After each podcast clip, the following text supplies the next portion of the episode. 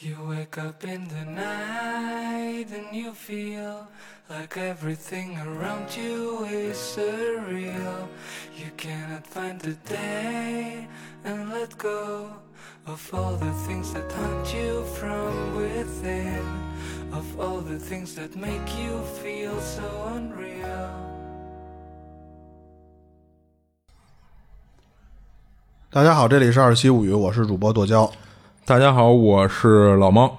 咱这期讲案件，就我就直接开始了。开始，嗯，就在二零零二年四月，就每年一度的全美摩托大会正在内华达州举行。摩托大会还是？对，摩托大会，哦、摩托车。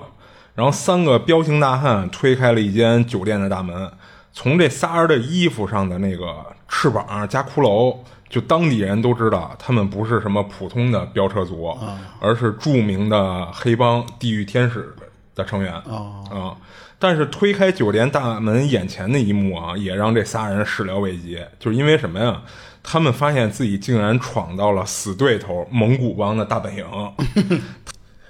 当时这酒店里蒙古帮的人是他们的数十倍，然后面对着数十倍的敌人，这地狱天使的成员啊，就这种愣头青的行为显然是讨不到什么好。没多会儿这仨冒失鬼就被揍的是抱头鼠窜的。不过作为一个有名有号的大帮派，这地狱天使的面子那肯定是要找回来的。这是三个小喽啰是吗？哎，对，就是三个地狱天使的成员，其实就是他们等于是参加那个摩托大会嘛。嗯，这地狱天使啊，实际上就有点暴走族，嗯、就是摩托帮的那种感觉啊。别别别，摩摩摩托帮是咱国内一个 A P P， 你不要乱说、哦。是吗？是吧？这我不知道，因为我不骑摩托啊。啊，那我道歉啊。然后很快的啊，两百来辆摩托杀气腾腾的就往这个蒙古帮的那个酒店开过来。这一下就惊动了内华达的警方。不过就算惊动了警方，这场大规模的械斗已经无法避免的开始了。很快，因为没想到地狱天使会报复的这么快这么猛烈，这个不少蒙古帮的成员就被打的是头破血流。但蒙古帮他也不是吃素的，就随着这个群殴的白热化啊，蒙古帮还是有人杀红了眼了，就掏出了手枪。这个蒙古帮是咱们指的里边都是亚裔的人吗？还是啊、呃，不是，不是，他只是起的叫蒙古。哎，对，我没仔细查他这个名字的由来啊，但但不是不是全是亚裔的啊。嗯嗯、然后就就有人就掏手枪了，这蒙古帮的人，然后将手里只有冷兵器的地狱天使就压制的几乎就没有还手之力。在这过程中呢，这地狱天使有两名成员就中弹身亡了，一个成员在临死之前还把身体里就中的那子弹。拿手给抠出来了啊！然后他用手指把这伤口抠得血肉模糊。他的理由是什么呀？我不想带着仇人的子弹去死。就当然，蒙古帮在这场械斗当中啊，也没有全身而退，一名成员就被给捅死了。双方一共伤了十二个人。神奇的是什么呀？这么大规模的群殴下来，这个酒店的工作人员竟然是毫发无损，一个被殃及的都没有啊！人可能见势不妙，跑得快。或者人家其实就是这种比较讲道义的人，不杀无辜哦，这么这么讲道义吗？啊、哦，这我确实没有想到，我瞎说的，我瞎说的。虽然就说这个整场械斗只持续了三分半，但是给老百姓带来的恐惧却是异常深远。再加上这一战之后啊，这个地狱天使和蒙古帮结下的梁呢就越来越深，然后街头冲突呢也是日益频繁，甚至还发生了纵火、爆炸案件，影响越来越恶劣。然后美国的警方这会儿终于是坐不住了，就为了找到他们的行凶证据并加以制裁，警方启动了名为黑饼干的卧底计划。嗯，我们今天这个案件的主角绰号叫大鸟，就是首位潜入了地狱天使内部的卧底警察。打入这个地狱天使内部啊，几乎是不可能完成的任务，因为要加入这个黑帮组织需要经过三重的考核。首先要通过组织内部牵线搭桥成为外围人员，他们还起了个称呼，就是对这个外围人员啊叫游荡者。然后作为帮派的外围人员呢，可以和他们一起骑骑车，帮他们跑跑腿打打杂。然后经历一年以上的考察之后，才会从外围人员升级成为正式成员的苦力。还不是还不是正式成员。嗯，这个身份他们也给起了个称呼叫被观察者，然后每天都是高强度的九九六，甚至可以说是零零七。这一看啊，嗯，他们这边的这个帮派成员或者说这个建立者定规矩的人就不是黑人。哦，为什么呢？黑人起名没这么有文化。哦，不能叫有文化，就是会起的比较特随意，就是什么狗仔什么的那种名字。哦，但是你听他们里面这特别像那种红脖子的人起起这种名字。哦，咱听众里应该没有黑人吧？我操，啊，不会的啊，行。然后给就这个被观察者啊，就给正式成员们就常年累月的干这一些运送违禁品、清扫战场这类的脏活累活。就如果你认为光干活就可以混入黑帮，那就太天真了。那最终的考核当中啊，这个地狱天使会给这个被考核的人指派一项犯罪任务。甚至会是了结人命的那种，哦，就如果他在中，你就必须手上得沾了点，沾了点血。哎，对，就说白了，你这人得没有回头路了啊，嗯嗯！就如果他在中级考核中表现的哪怕就出现了一丝儿的犹豫，那下一秒就是他自己的脑袋开花。只有通过这项疯狂的中级考验，才能穿上有着地狱天使标志性的翅膀骷髅的夹克，还得骑哈雷。对，哎，他们一定是骑哈雷吗？啊，这个我还真不知道。有一哈雷，还有一个牌子，就是都是那种重机的那种造型啊。你玩玩这种人不会骑街车就太骑木兰鬼火了，那就嗯。嗯，其实针对这个地狱天使的这个卧底行动，就早就实行过了，但是大多数的卧底都止步于第二重的考验，有的甚至因为卧底身份暴露了，被地狱天使给灭口了。就因此美国的这个 A T F 联合 F B I 决定出奇招。这 A T F 是什么呀？是他们那边就有点类似于跟 F B I 是平级的，它都隶属于美国司法部。然后这 A T F 主要负责什么呀？就是其实它全名叫烟酒枪支爆炸物管理局，就是你听这名其实就能知道它大概负责什么了。就等于这两个部门或者说这两个局就联合发起了黑饼干计划，这个计划可以说是前所未有的。他这黑饼干计划啊，还不是单纯的往黑帮里派一个卧底进去，而是什么呀？组建一个帮派，一个全是特工的帮派，就是一小分支啊，用整个帮派拿来卧底。这个全是特工的帮派啊，他们还起了一个响亮的名头，叫独行天使。就为了效果逼真，还像模像样的制定了一些帮规。还有 logo， 但最重要的是还是特工演员的选拔。这一步的筛选呢也是非常严格。首先是长得就得像是混子的，你不能让人一看长得跟高知似的。然后最好是那种满身纹身的肌肉壮汉，嗯，还要精通各种枪械。然后性格呢，当然也是也得是那种人狠话不多。然后特殊要求啊，就是能够熟练的使用违禁品。你不能说人一跟你说什么我操我不懂我没听过，那不行。然后不得不说啊，这个特工们也是真的豁出去了。然后这位主角大鸟呢，最终被选为其中一个卧底。这人的身体素质特别好，就符合黑饼干计划的全部要求，更有着丰富的卧底经验。就是他卧底过几次违禁品和军火交易，而且最终都是成功完成了卧底计划。哎，那他是在哪个阶级呢？哪个阶级是什么意思？不不，就是哪个层混呢？就是他不是之前有一打杂的啊，他他们还没进去呢。就是你想先独立建一个帮派，叫独行天使啊，然后把这帮卧底先扔到独行天使里。哦，我以为他们是打入内部，然后自己是目的是要打入内部，但是他们打入内部的方式变了。我不是一个人一个人想办法混进去，被一个大帮派吸纳。哎，对，他们是想走这步了，嗯，想走招安这种，嗯，明白吧？啊。然后咱刚才不是说这个大鸟的经验丰富吗？其实他完成了好多次卧底计划。最关键的是什么呀？这大鸟的为人啊极为正派，一片赤诚，就完全就是卧底的不二人选。只是除了一点，这哥们儿骑摩托车不太行啊，在行动开始的致命伤，哎，对，真是致命伤。在行动开始的前三个月啊，这大鸟还不敢骑摩托车呢。可是他们去卧底的那就是一个飞车党帮派啊。你不会骑摩托车，这算怎么回事啊？但是行动开始的时间啊，一天天的逼近了，确实也没有人比这个大鸟更合适了。于是啊，就让他服用镇静剂来安神，同时为了确保这执行任务时的高度集中状态，他又开始使用中枢神经的兴奋剂，就保证自己随时清醒什么的。哇、哦，他那他对这个摩托车的感觉像是那种心理阴影了，哎，有点那意思，他有点怕骑，他不像是说普通人不会骑摩托车的那种。哎，对，你学一学，练一练就、哦。而且你想，他们这种特工来说，应该很容易掌握。哎，对对对对、哦、嗯，是这样，是这样。所以他等于在这种双重药物的帮助下，再加上肯定也得练骑摩托车什么的，总算是得以成功的开始执行这个卧底计划了。然后在计划中啊，这个大鸟的搭档是一个前违禁品的贩子。名叫泡泡，等于也是让警方给招安了啊！这个混街头啊和黑帮经验都是相当的丰富，必要的时候呢，还可以给大鸟以及其他四个伪装成独行天使的特工来一些个人指导。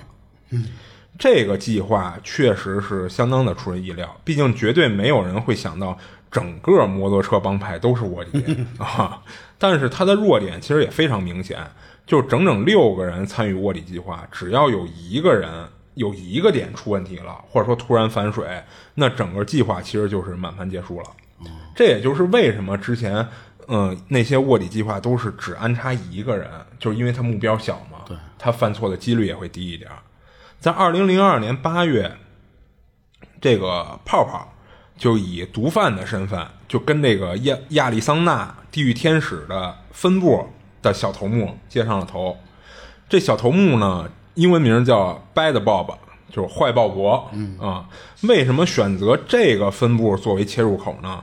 那主要是因为他的这个分部是地狱天使里最薄弱的一个，没钱没装备，还整天被蒙古帮撵得到处跑，就丢尽了这个大帮派的脸不说，也让这个总部啊对他这分部是处处的不满。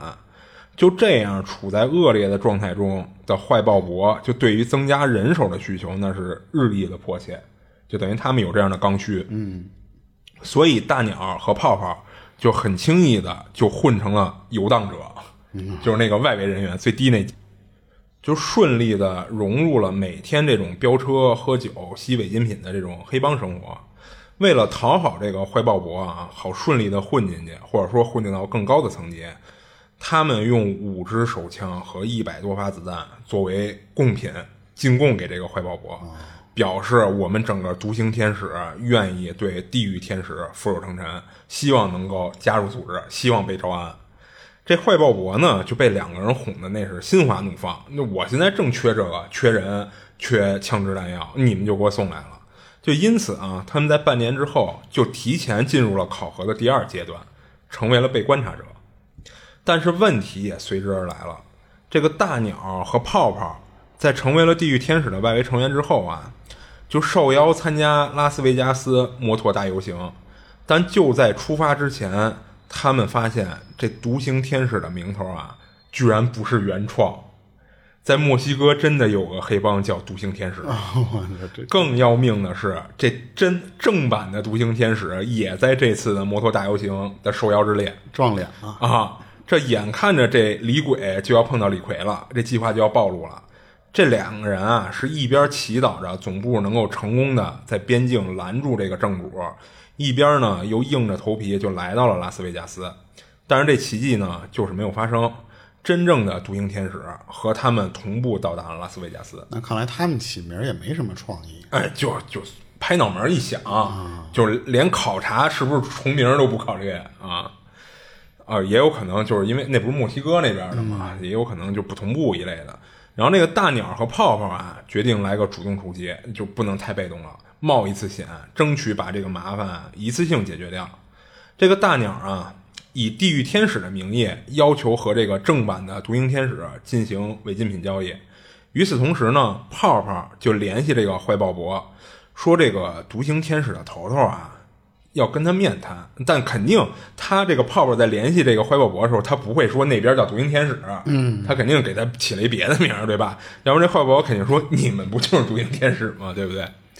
就这么着，双管齐下，并且约好了呢时间地点。两头的头头啊都是深信不疑，但是到了交易当天，早已伏击多时的警察就将这个正版的独行天使一网打尽。这个大鸟和泡泡啊，这会儿就做足了戏了，那是拼死的保护这个坏鲍勃安全撤离。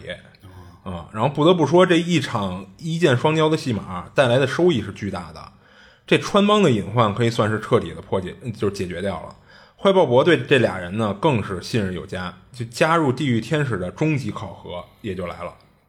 这坏鲍勃呀，就要求大鸟和泡泡带上所有的武器去伏击蒙古帮的兄弟帮、土匪帮，嗯啊、嗯，并至少要上交一条人命才算完成任务。不仅如此呢，这坏鲍勃啊就安排了两个地狱天使的成员跟他们一块儿去。大鸟和泡泡都明白，就是今儿一定会有人挂掉，如果不是土匪帮的成员的话，那一定是他们俩了。然后面对这个生死抉择啊，大鸟和泡泡第一次产生了严重的分歧。泡泡认为，为了活命杀一两个人算什么呀？这不就是黑帮该干的事儿吗？嗯，这个大鸟说你疯了，说那也甭管他是不是黑帮，那也是人命。而且你别忘了，如果咱们闹出人命这事儿被总部要是知道的话，我们收集的所有证据就全都没用了，就不会被法庭采用。说白了就是，嗯，你觉得我们如果失去了利用价值以后，他们还会保护我们吗？这个他们指的是什么？大家肯定都知道吗？哎，不是，那那我有一点疑问啊。嗯。他们在打入内部之前是不知道第三项考核内容是一定要出人命的吗？还是说这个知道知道？但不是他这个对策吗？不是他这个第三项考核不一定就一定是要杀人，你知道吗？嗯嗯、就只说会有一种可能性是要求他们杀什么人，嗯、但是也有可能是一别的，就是比较比较那个重要的任务交给他们，所以其实他们当时有一点。想赌的成分在里边，而且这一块就是他们也是，就是就这两个呃 A T A T F A A T F 和 F B I 其实有点是被逼的没辙了，你必须得干这么一事儿了，所以就是有点走一步看一步那意思啊、嗯嗯，就说白了就还是看这帮卧底的临机应变。其实你看，咱看很多那些影视作品中。你你那个街头上街，有时候真的就是让卧底自己临那个临机应变，他他没办法啊、哦嗯。对，有时候就是这样。你包括什么呀？你看有时候那个影视作品里，你你加入这些帮派，他虽然考核可能没这么繁重，你第一项就是，那你吸吸一个违禁品给我看看，嗯嗯，对吧？那你说怎么办啊？那按法律来说，就是他们作为警察肯定不能吸这玩意儿，对不对？那那他怎么办？他不是就也得该怎么办？也得也得也得接着演去。哎，对，也得为了演去，也得为了混，有时候是没办法啊、嗯。然后接着说，就是俩人这分歧啊，就是他说什么呀？说如果我们就真是闹出人命了，这事儿就我等于我们这个证据对于就是当局来说就没有任何利用价值了，就没法采用了嘛。那他那意思就是当局就不会再保护我们了。那到时候我们这个身份暴露以后，那不是满天的就追杀吗？嗯，对吧？所以那到时候就全完了，就我们就真是只能当一辈子黑帮了，就再也回不去了。这个泡泡就当时就冷笑着就说：“说黑帮我还不喜欢当特工呢。”哦，嗯，听了泡泡的这话，这心这句心里话啊，大鸟当时是出了一身冷汗。他觉得这个合作了一年多的搭档，这会儿是如此的陌生。最后呢，他还是拒绝了泡泡的想法。他找机会啊，给警察通风报信，把土匪帮的几个目标全都给逮捕了，破坏了这次任务。任务失败以后呢，这个坏鲍勃啊，就似乎就对这俩人就有所怀疑了，就态度明显的就冷淡了许多，也没有再继续安排他们第三次考验。同样发生变化的还有泡泡。这个泡泡呢，几乎已经完全适应了黑帮的生活。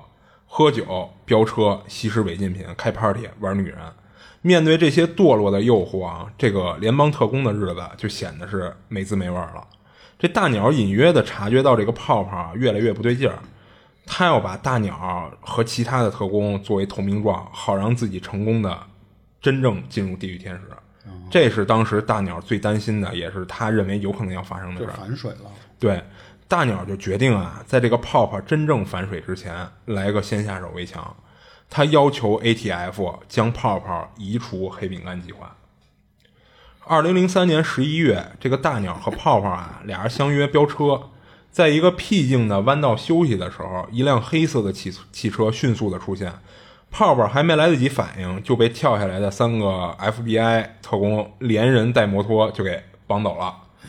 看着汽车远去的大鸟，他就干了一什么事儿？他撕坏了自己的衣服，又把摩托车狠狠的砸坏，还往自己的脸上抹了好多血，这才回去找这个坏鲍勃，说他和泡泡啊遇上蒙古帮的人了，干了一架。这个泡泡呢，骑着摩托车就追这帮人，追进了沙漠里。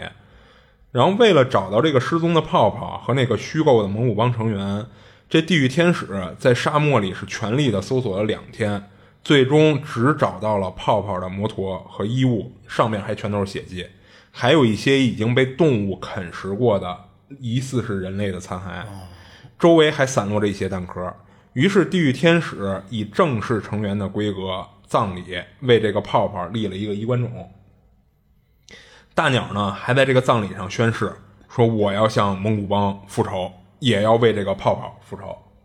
嗯，就等于最后他们不光是掳走这个泡泡，还嗯自自编自导自演了这么一个局啊，让地狱天使的人呢相信这个泡泡可能已经是殉职了，让这个实际上就是被抓起来了。哎，对，让蒙古帮的给干死了。然后他还等于还表了一下忠心，嗯，然后随后呢，这个大鸟啊，就是就独自进入了沙漠，就是他这个戏其实没演完，还有下半段，和其他几位外围特工啊上演了一出复仇大戏。一个特工呢，就穿着收缴来的蒙古帮的夹克，配合着举着枪的大鸟，在那儿来了个摆拍，他们就挖了一个大坑，把这个蒙古帮成员身上涂满了牛血和内脏。然后把他推了进去，然后咔嚓咔嚓一顿拍照之后，这大鸟呢就带着照片和那件已经是血迹斑斑的蒙古帮的夹克，就向这个坏鲍勃交差了。然后坏鲍勃见到这些大鸟带回来的证物啊，那简直是感动的不能自已了，当即就脱下了自己身上的皮背心，就上面印着那个地狱天使 logo 的皮背心，就给大鸟穿上了，就说白了就正式认可他了。诶，那他们居然没有找人去嗯，检检查一之前不是都得跟着俩人吗？嗨，你他毕竟是一帮派嘛，他们不一定有那么严谨、啊嗯，他们缺一个军师。对，然后大鸟这会儿啊，就终于成为了史上第一个正式成为了地狱天使成员的特工。所有参与者都认为整个卧底计划到这一步，那肯定是胜利在望了。大鸟马上就会源源不断的给他们提供这地狱天使各种杀人放火的证据。这个横行霸道的黑帮感觉就离灭亡不远了。然而就在此时啊，这大鸟的状况似乎是越来越不对劲儿，他和总部的联系也是越来越少，有时甚至几周都没有消息。几个外围特工也说这大鸟啊，最近滥用药物的这些问题也越来越严重了。之前大鸟呢是为了骑摩托车就使用了处方款的镇静剂和兴奋剂，而在这个危机重重的卧底计划中啊，他更是需要大量的药物来维持精力，甚至有传言说他已经成为了瘾君子，上瘾了，还确诊为 H R V 阳性。而更坏的可能性就是像当初的泡泡一样，或许比起特工，这个大鸟啊宁愿当地狱天使分部的二当家。嗯，他已经做出了太多超出卧底底线的事情了，就已经是回不去了。于是为了剩下的四个卧底特工的安全，也为了把损失降到最低，这黑饼干计划在二零零四年被紧急叫叫停。在大鸟到达这个安全屋之后啊，警方对亚利桑那地狱天使分部进行了彻底的扫荡，并对三十多个人提出了贩卖违禁品、谋杀、攻击等等的起诉。察觉到了不对劲儿的地狱天使总部很快就向八十多个分部发起了追杀令啊！随后的四年里，这大鸟不得不过着潜逃般的生活。二零零八年，大鸟突然通过律师表示，我不会出庭作证，并且强调自己并不是因为地狱天使的威胁而拒绝作证，主要是因为 A T F 克扣了他的卧底期间的工资。嗯啊，但是也有传闻说啊，说大鸟出生入死拿到的证据啊，并不能在法庭上使用，就是因为他在卧底期间搞出了人命。尽管他一直在向 A T F 隐瞒这一点，却被其他卧底成员的录像给曝光了。嗯，就像他对泡泡说的那样，失去了利用价值的大鸟和他的家人不再受到保护，从此他就亡命天涯。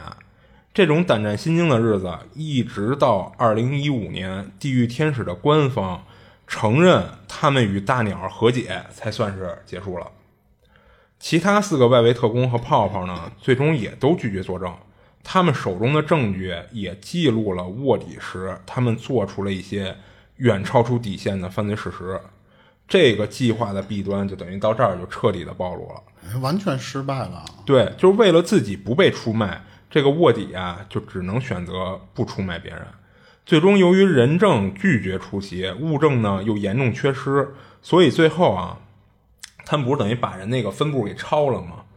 那个分部不是当时抓了三十多个人，但仅有六名地狱天使成员成功获罪，罪行呢也大多数都和违禁品有关，刑期最高的一个只有七年。这个异想天开的大型卧底计划从此就潦草收场，甚至还起了严重的反作用。就有了大鸟的例子作为前车之鉴，类似的卧底计划这个特工们都避之不及，就谁都不愿意接这活了。在二零零八年年底，这个大鸟就起诉了 A T F， 理由是什么呀？说这个 A T F 啊未在他这两年的卧底时间里尽到保护他人身安全的义务，并且在他拒绝了作证，这个 A T F 又恶意的暴露了他的地址，让他和他的家人生命安全遭受了严重的威胁。这场官司一直到二零一四年才结束， A T F 最终对大鸟做出了 十五点八万美元的赔偿，等于他还胜诉了，还胜诉了。嗯，二零零九年呢，大鸟出版了一本书叫《没有天使》，嗯，一度登上了《纽约时报》的畅销书榜首。但大鸟当时正处于被地狱天使的威胁当中，因此他没有参加任何相关的，比如说宣发了像类似的活动。其实这个案子啊，到这儿就讲完了。然后你看啊，就是这卧底就游走在黑白禁区边缘，就是他们对于黑与白、对与错、正与邪的这个界限感，其实也会渐渐的变得模糊。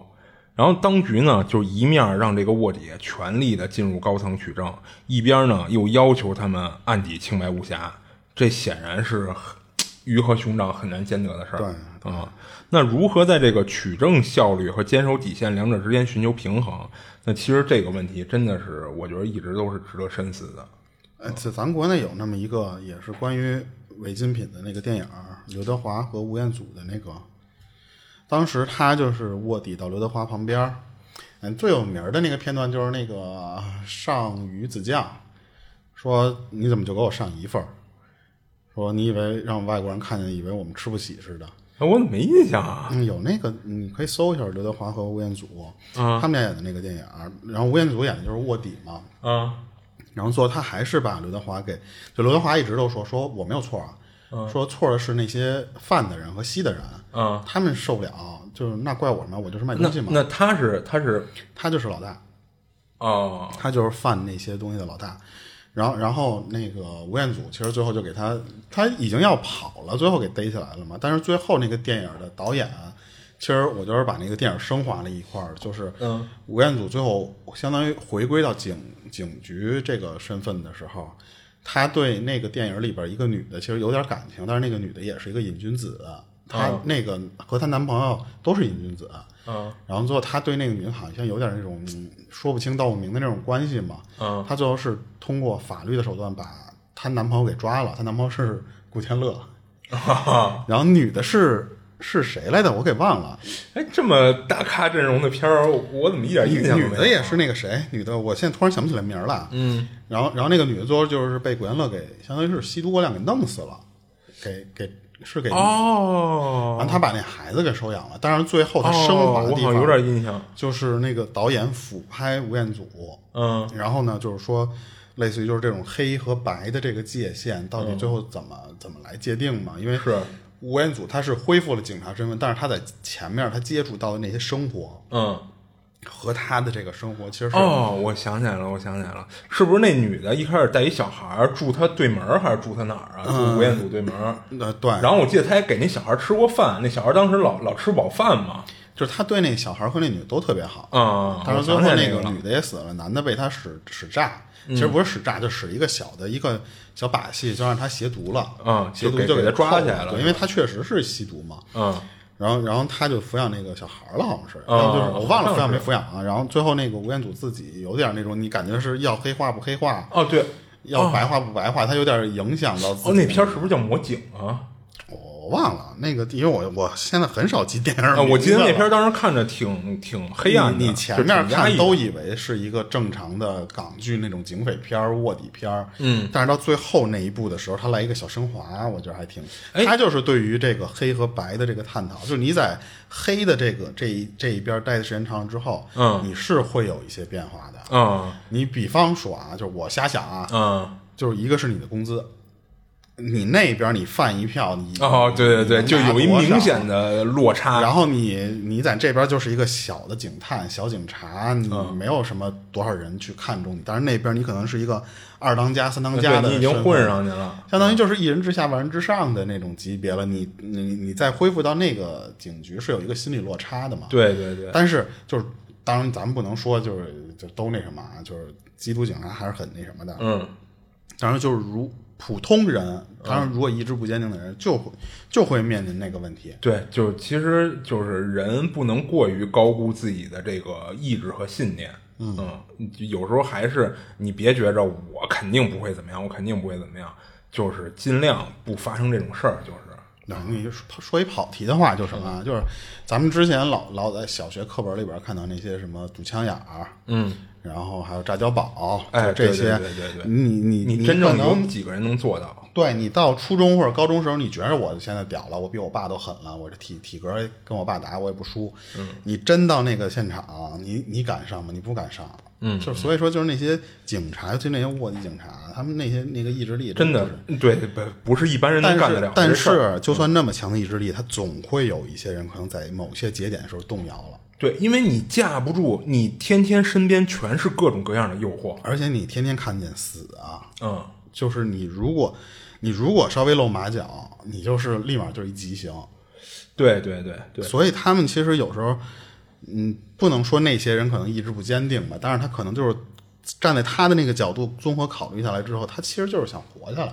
对对对，就那他有时候真的是被逼的没有办法。对对，但但但是咱们也不不不不能说那那当然了。所以就是说，对于这个卧底的这个东西，真的是，嗯，就确实是一两难的一个选择。就我最开始我特别不理解的一点是什么，就是警察、嗯、医生、老师，嗯呃医呃老师可能我还听得少，尤其是医生，他们会多长时间之后有一个带薪的休假，嗯，然后像银行的那个。就是他们会有一些，比方说一些挺好的福利，嗯，报销机票、报销住宿费什么的那些，嗯，其实就是怕你在这个环境下时间长之后，那个高强度的那个压力，对对，把人给玩崩溃了。对，尤其医生这个，就是因为之前我们也跟那个医院那边合作比较多嘛，他们确实是，就我记得当时我不记得准不准了啊，什么五分钟必须看完一个病人什么的，就然后他这一天就不停的看多少个啊。我在网上看到过一个。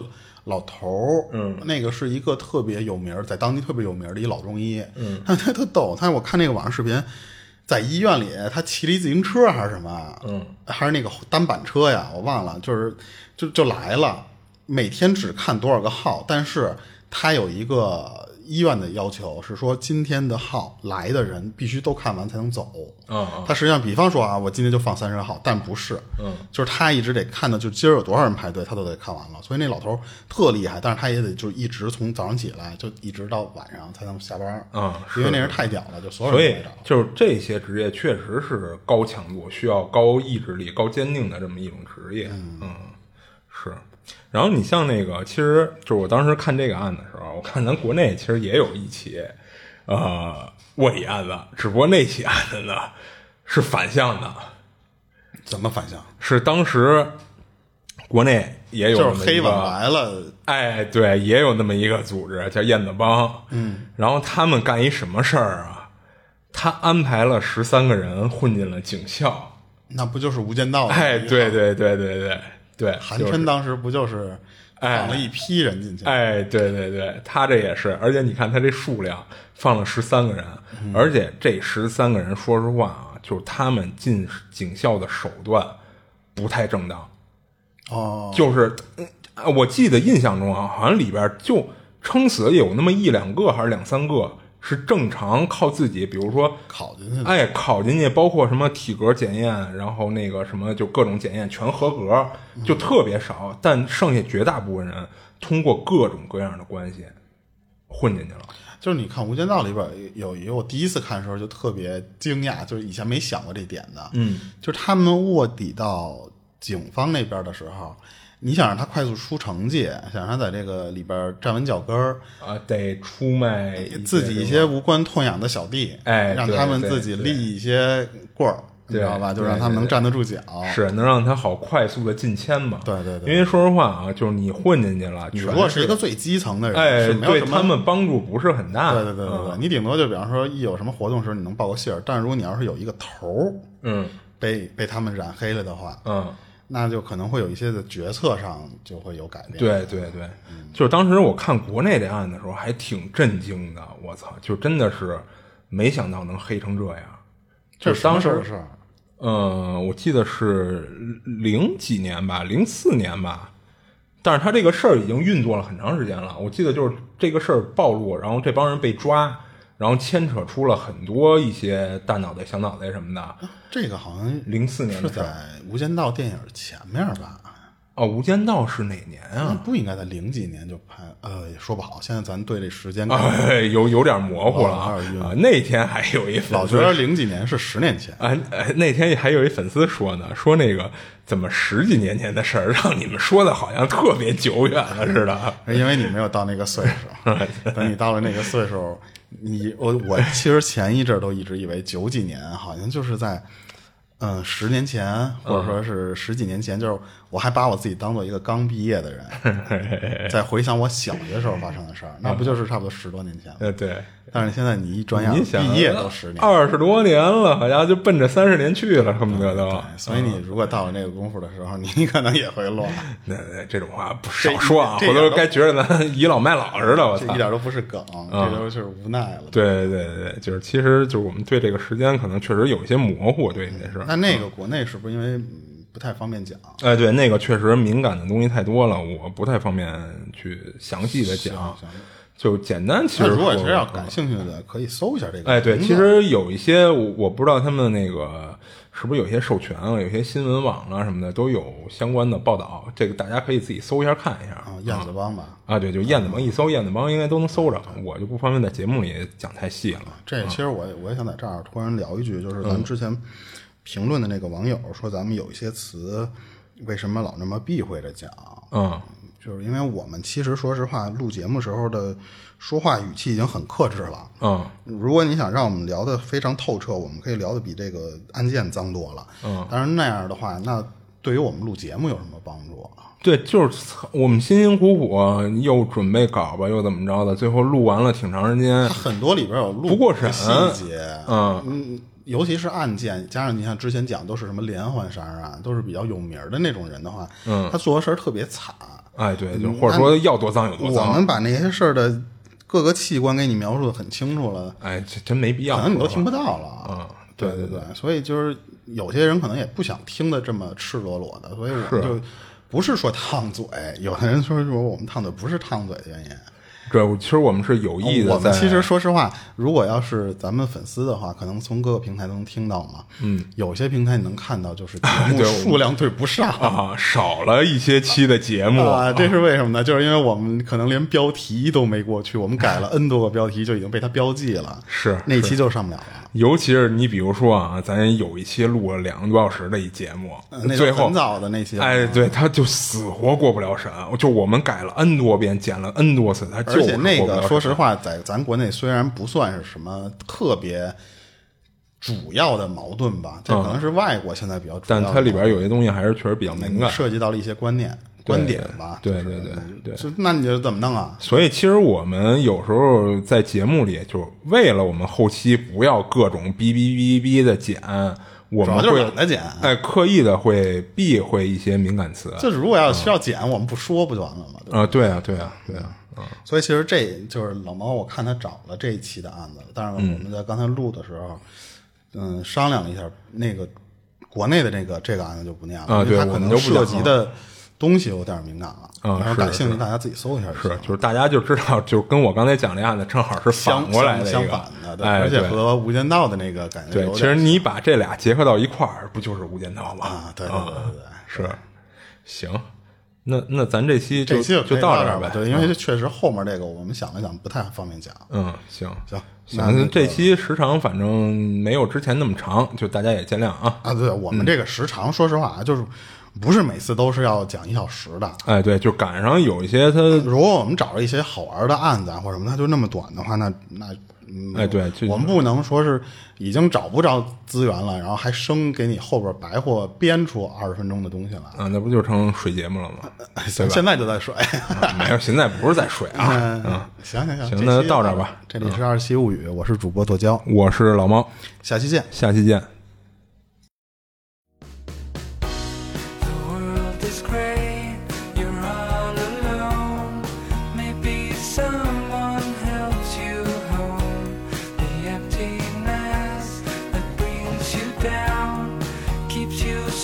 Ching